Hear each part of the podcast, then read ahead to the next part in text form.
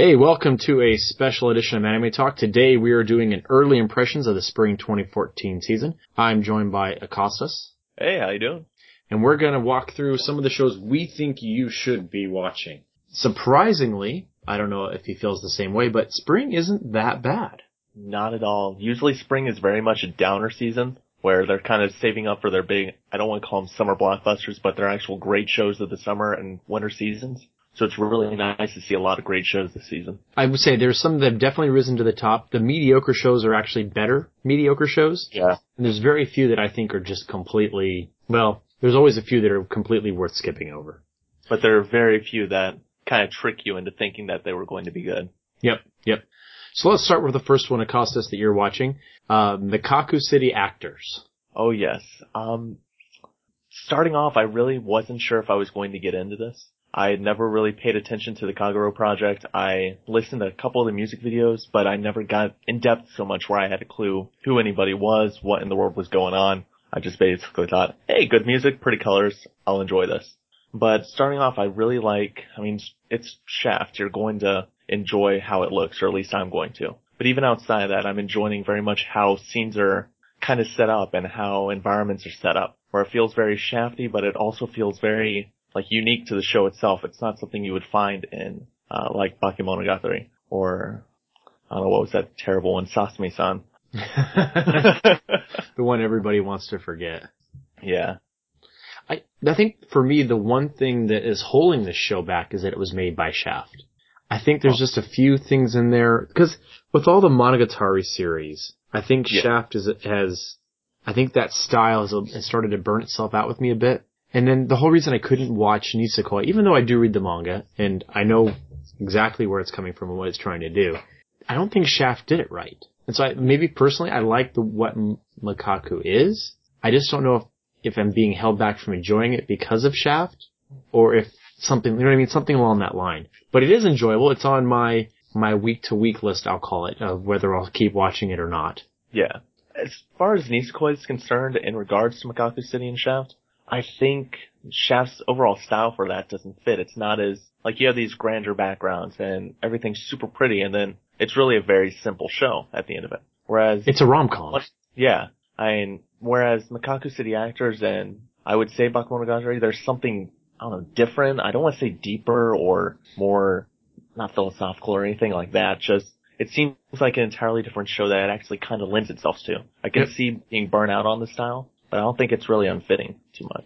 I'll give you that. And the way they, up in episode 3 here, they've woven together some of the different plot lines. They're doing a good job. It's reminiscent of a Baccano or a Durara in terms of what they're trying to do with the plot. I can't say it's the same execution, but they're trying. Yeah. So, on a side note, one of the ones you're not watching, which I really think you should watch, is Sidonia. Knights of Sidonia. Yes. I think there are people that are being turned off by this because it's all CG. Yeah. But the plot in the manga is good enough that if they do it right, and they have been so far, it'll overcome the limitations of what they're doing in CG. And I don't think you could hand animate this well enough to match the sci-fi-ness of the show. Yeah. It's just a lot of people that are going to be enjoying these shows don't realize the budget and time constraints that go into these fights in the actual show. I was just surprised at how low ranked it is, on Anime Planet. It's for a spring show, it's really far down there. Oh, goodness. Which kind of shocks me. It's in the above 1,000 where you get No Game, No Life being 62. Yeah. So, but yeah, I think it's definitely one that I would encourage you to watch, and I would encourage those listening to watch as well, because if you enjoy a good space sci-fi action as well as a little bit of drama here and there, I think that's the show to watch. Yeah, by all means. So our first romance show we're going to talk about, One Week Friends. Oh, goodness. So if you don't know, One Week Friends is a show about where our female protagonist cannot retain memories of her friends longer than 7 days. Her memories reset every Sunday night, which lends itself to some pretty interesting situations as our male protagonist tries to make friends with this girl with a little bit of love interest in there, only to find out that making friends with somebody who forgets you every week is a little bit more difficult than he planned on. Yeah. I think I've commented today that this show is very cutesy.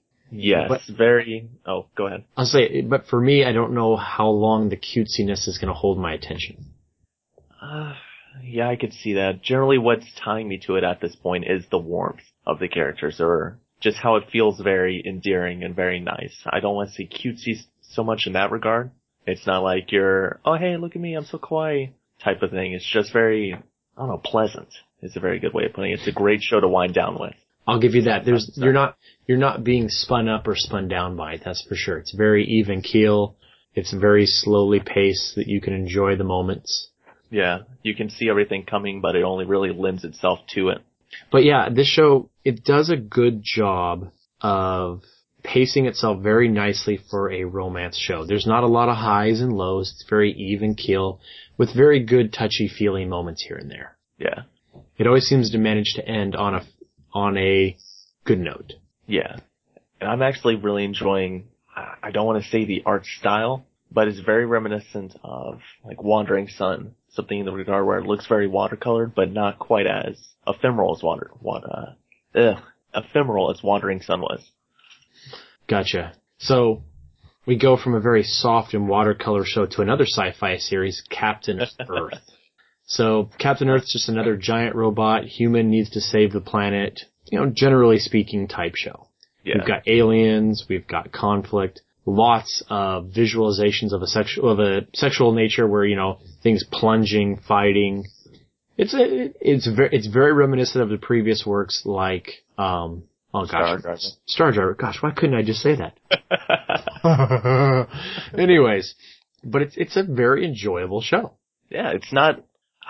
There's something I really don't quite like about it, in that everything feels very contrived, where they're like, hey, look, you'll understand all this in good time, and I love a great, like, mystery to it. I like how they're kind of prodding at us, but at the same time, things just fall into place way too easily just to explain things, or, like, little plot points like, oh, yeah, I just shot this thing with my super gun that we didn't even really knew could shoot before. And now I can play like Frisbee with my friends, or I can throw a boomerang with my friends. Yeah.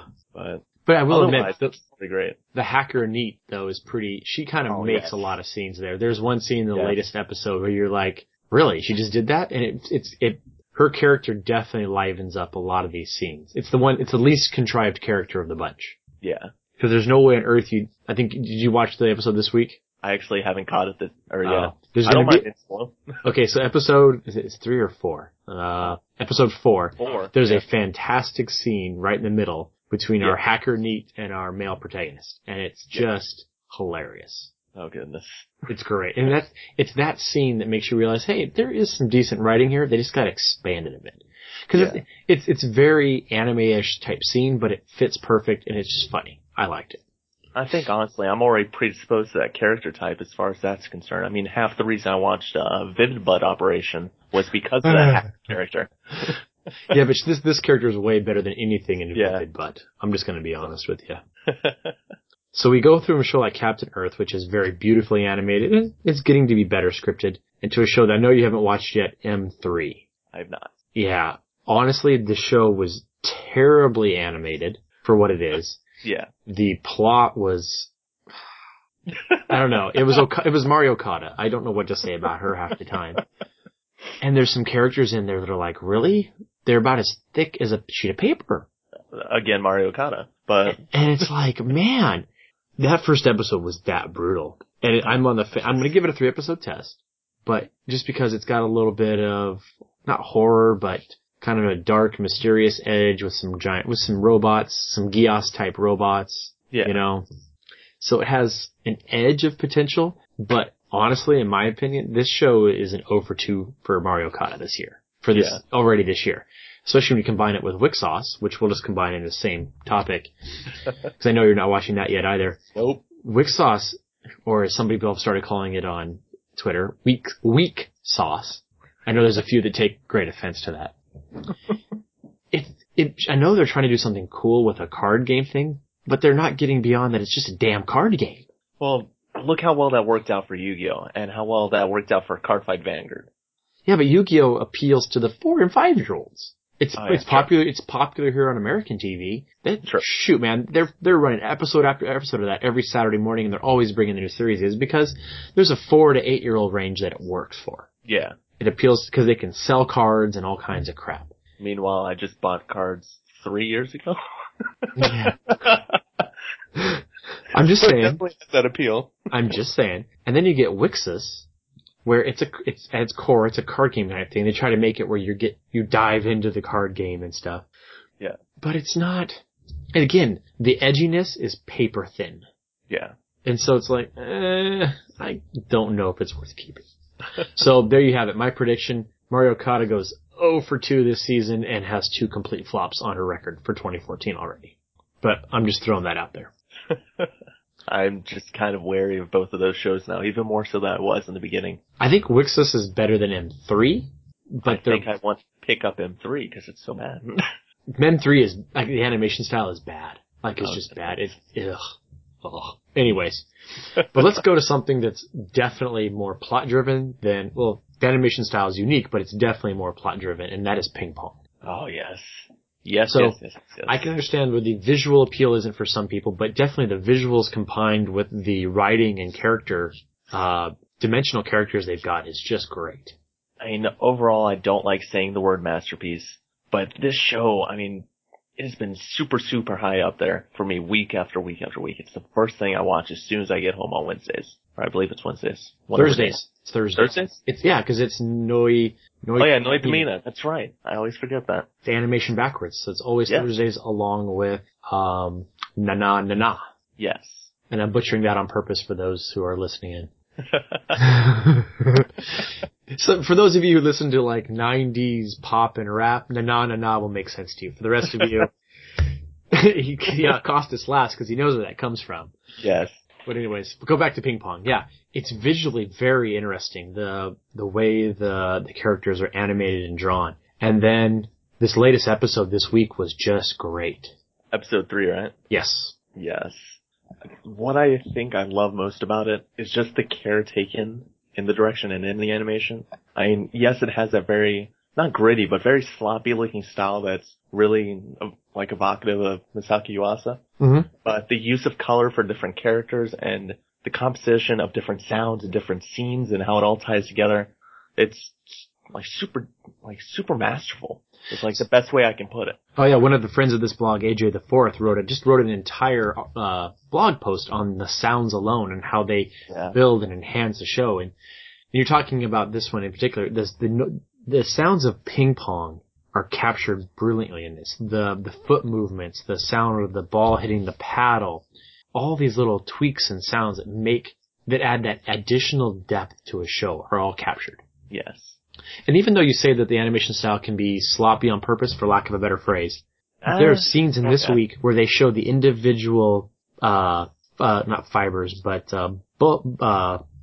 pieces of that ping pong panel as the ball hits, and you can see him flex. So there's this mix of details combined with that fluidic animation style. It's well done. I mean, I almost want to say it's kind of showing what Smile is focusing on more than anything. I mean, he's not really too interested in the world too much, but you look at the video game, and that has very crisp graphics. You look at the paddle, which he's going to pay attention to. That's very crisp looking. That's kind of a pet theory of mine, but... Gotcha. So there is another sports show which you should be watching, but you're not. I'm not. Which is Haikyuu, which is a story about a couple of junior hires that one of them considers the other one a rival. They end up going to the same school to join the volleyball team and end up becoming teammates. I'm not huge on sports shows for two reasons. One, I think a lot of them are for Joshi Bate. For all those who watch Kuroboss, that's what I think. I'm not going to hold that opinion back. Yoapeta. What's that? I'm going to yell it out. It's Yoapeta. Huh?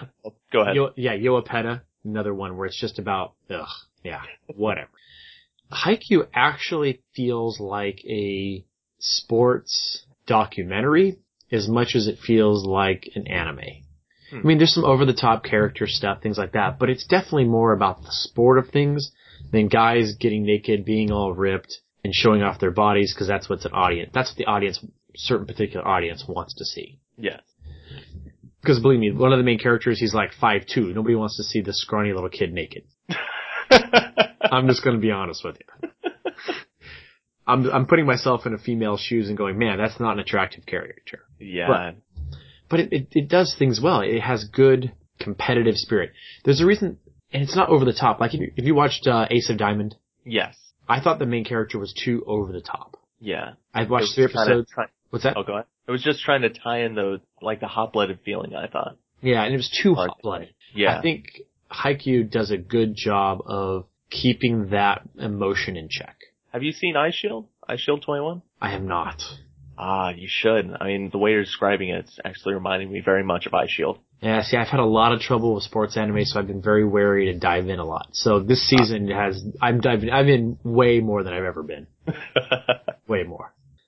So we're talking about visuals, and let's go to something that's in striking contrast to Ping Pong in No Game, No Life.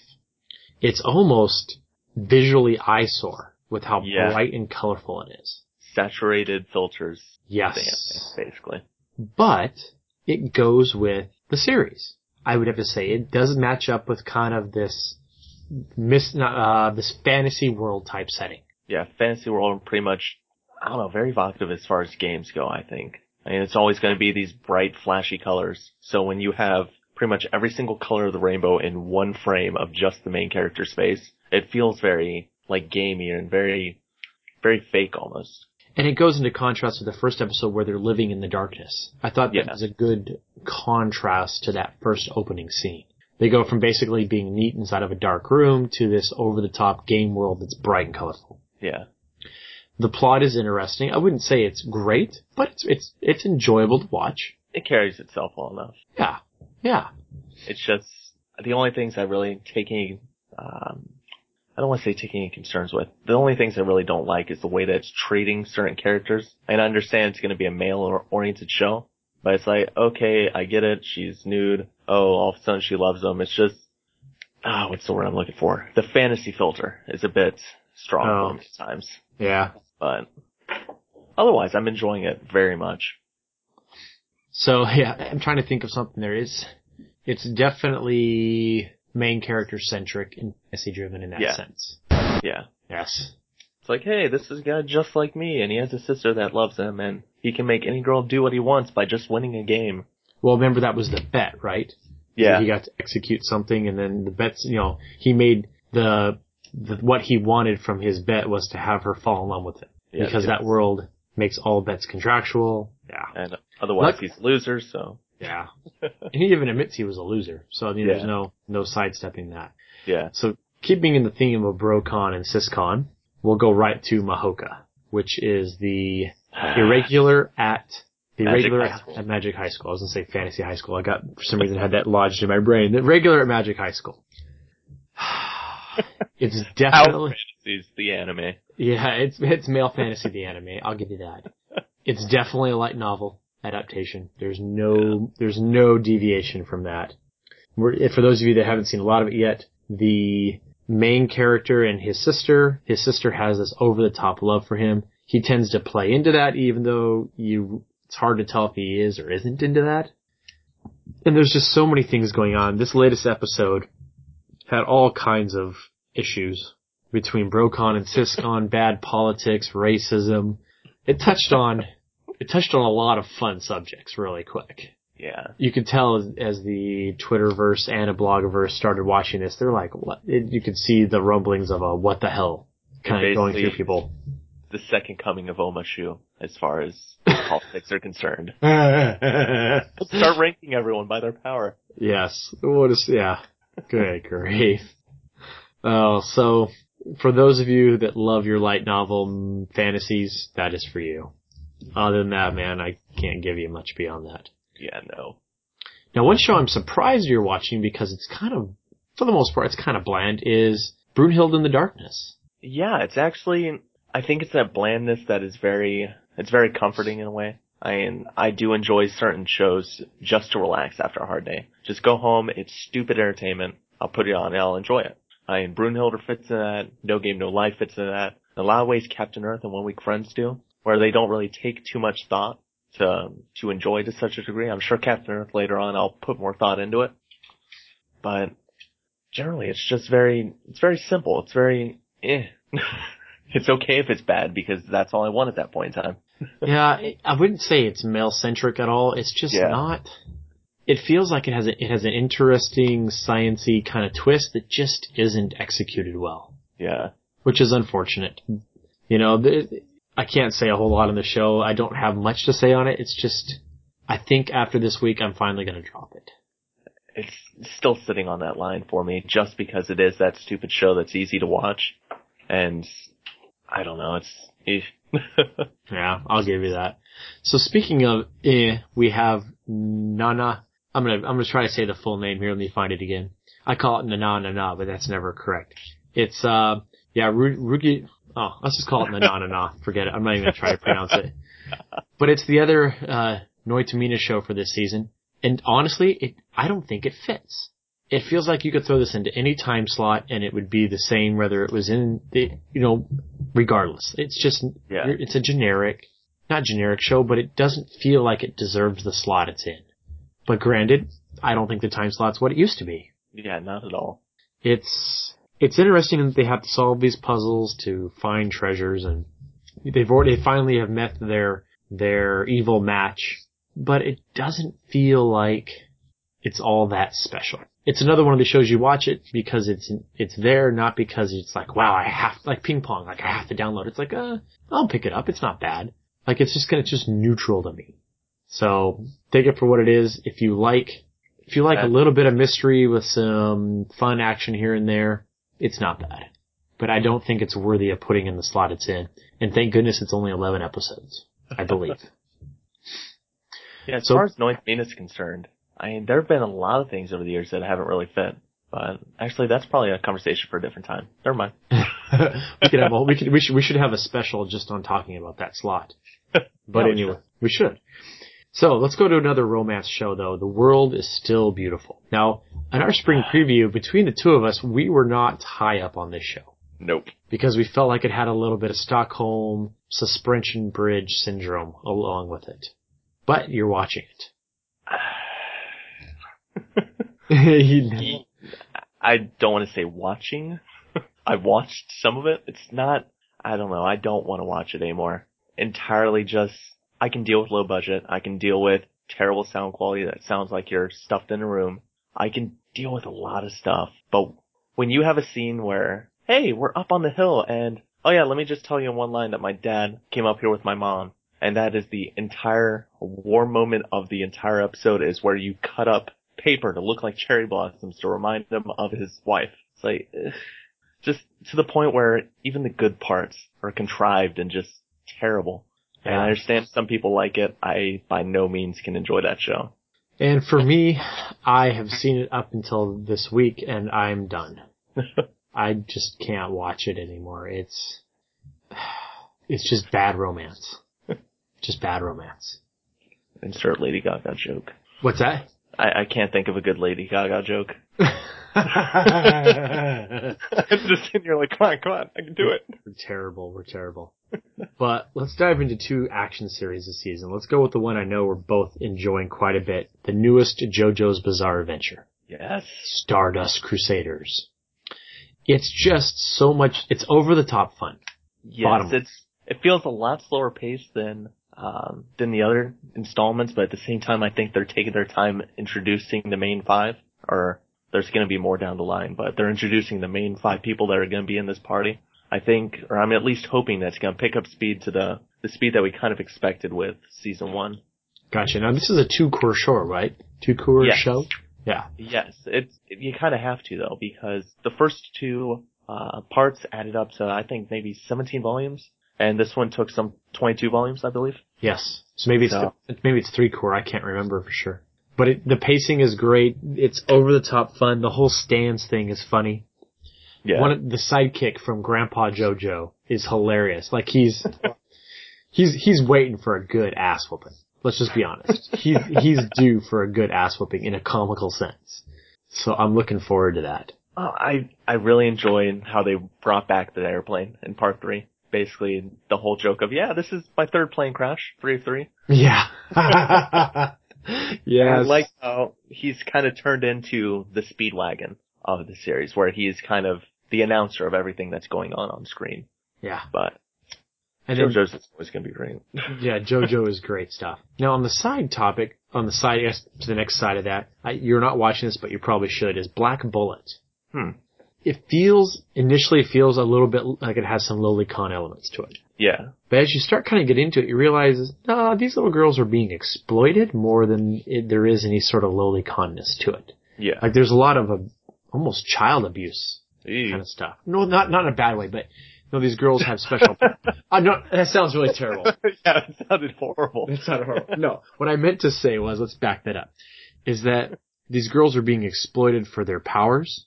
They're not sexual toys. They're not. Yeah. But they're being abused in the sense of that they're being exploited for a specific thing. Huh? Like Gunslinger Girl in a way, or? Yeah. Yeah. Okay. These little kids are weapons more than girls. Yes.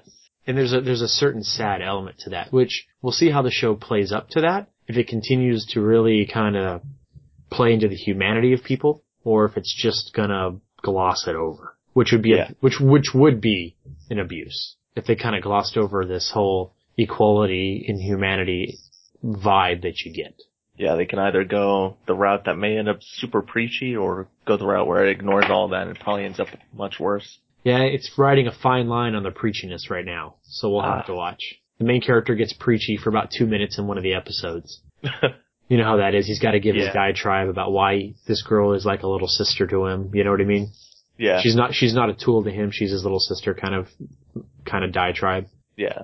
But it could be interesting. There's a mix of action, some sci-fi, some monsters, etc. and so forth. It's worth looking at. As far as the antagonists are concerned, are they being painted as pretty much the people in the wrong, or is it, hey, we have to use these girls like this because there's no other choice for the monsters? So there's the general societal feel where these girls either use them. Well, right now, these girls come from an island where they toss them out to survive on their own. Okay. And then they're brought over from this island, made into weapons, and then they're paired with a person who goes out and helps them. No, they work as a pair to fight. Okay. But it's not too shabby. I'll say that it's on my, if it really steps a line, I'm dropping it list. Yeah. So one of the shows I tried to watch this season and just could not finish an episode was the mangaka and his assistant. I just didn't even look at it. I watched one episode. It was just bad. You talk about fan pandering to those looking for some sort of cheap cop and feel type episodes. Yeah. And that's what that is. That actually, I think I said this in our preview. It reminds me of a doujin series. Yes. Doujin as in, I think it was H. Never mind. I'd never said anything about that. I don't read porn comments. This show could be easily full hentai, and all you have to do is remove the clothes. Yeah. It's just that stupid. Yeah. Oh, goodness. It has that feel. Oh, one show I should pick up, but I'm not, Breakblade, just because it is a rehash of the first five or six movie? Six movie series, split up into 13 episodes? Yeah, 13 episodes. Yeah. One core. I mean, I might pick up the episodes that have the new animations, or the new scenes, but otherwise I just rewatched it like 6 months ago. It's not really high on my rewatch list at this point. Now, a show I did pick up like a couple episodes in that I've actually enjoyed is The Coffin Princess. No clue what it is. Haven't even heard of it. Shaika the Coffin Princess. The main character is got white hair. She teams up with a brother and sister combo who are trying to help her achieve her goal of gathering all of her dead father's body parts that are spread out across the earth. So there's a little bit of magic, a little bit of action, kind of this steampunkish. A little steampunkish here and there. Huh. It's more interesting than I gave it credit for. That being said, it's another one of those ones that's on the line for me. Like at any moment it could just do something stupid and I'd be done with it. Yeah. Is it treading that line of Brocon, Siscon? No, not at all. There's no love between brother and sister. Awesome. It's kind of bad when we get to the point where we have to ask, are they incestuous, and be surprised when the answer is no. I could do an entire monologue on why I'm sick of anime being about characters under age 18 that get naked and Brocon, and how incest is terrible. Like, I don't even know why we joke about that in like informal mediums. You know what I mean? But then we wouldn't have Yosuke and Sora. And who's saying that's a bad thing? Yeah, that was terrible. But yeah, so there's another special for us. We'll talk about the decline of noitaminA, and we'll talk about how anime and its obsession with underage nudity. Oh yeah, that's a good one. Yeah. We can have two specials right now. Or incest in general. Yeah. Yeah, you probably don't want to do that one. Okay, so I'm gonna dive side topic here for just a moment. There was somebody that actually defended incest as being at the same level as defending a homosexual relationship. Was this Shin? I don't think so. Unless he changed his name. No. But that alone, I just had to sit there and go, like, my jaw was hanging wide open. Yeah. So in no way would I ever equate those two as being of equal protections under sexual, under law and providing equality for all people. You know what I mean? No, one leads to, I mean, there are people that say that it's completely ableist to say this, but you have sex with your sister, you have a child, you have much higher risks of deformities, you have much higher risks of mental retardation, of autism, of epilepsy, of a lot of things. That's just going from the purely genetic standpoint. Yeah. We're not even talking about, just societal and that they're fucking siblings. Anyways, we're diving off topic. But yeah, so guys, yeah. Hey, so there is our first impressions of this spring. Go ahead, check out some of these episodes. You can find what I'm watching on Anime Planet if you want to see some of the other shows and what I'm thinking of them so far. Also, go ahead, follow both Acostas and I on Twitter. You can always see our up-to-the-minute opinions as we watch stuff. Yes. For Anime Ideologue, this is Joe. This is Jesse. Acostas. Shit. Signing off. See ya.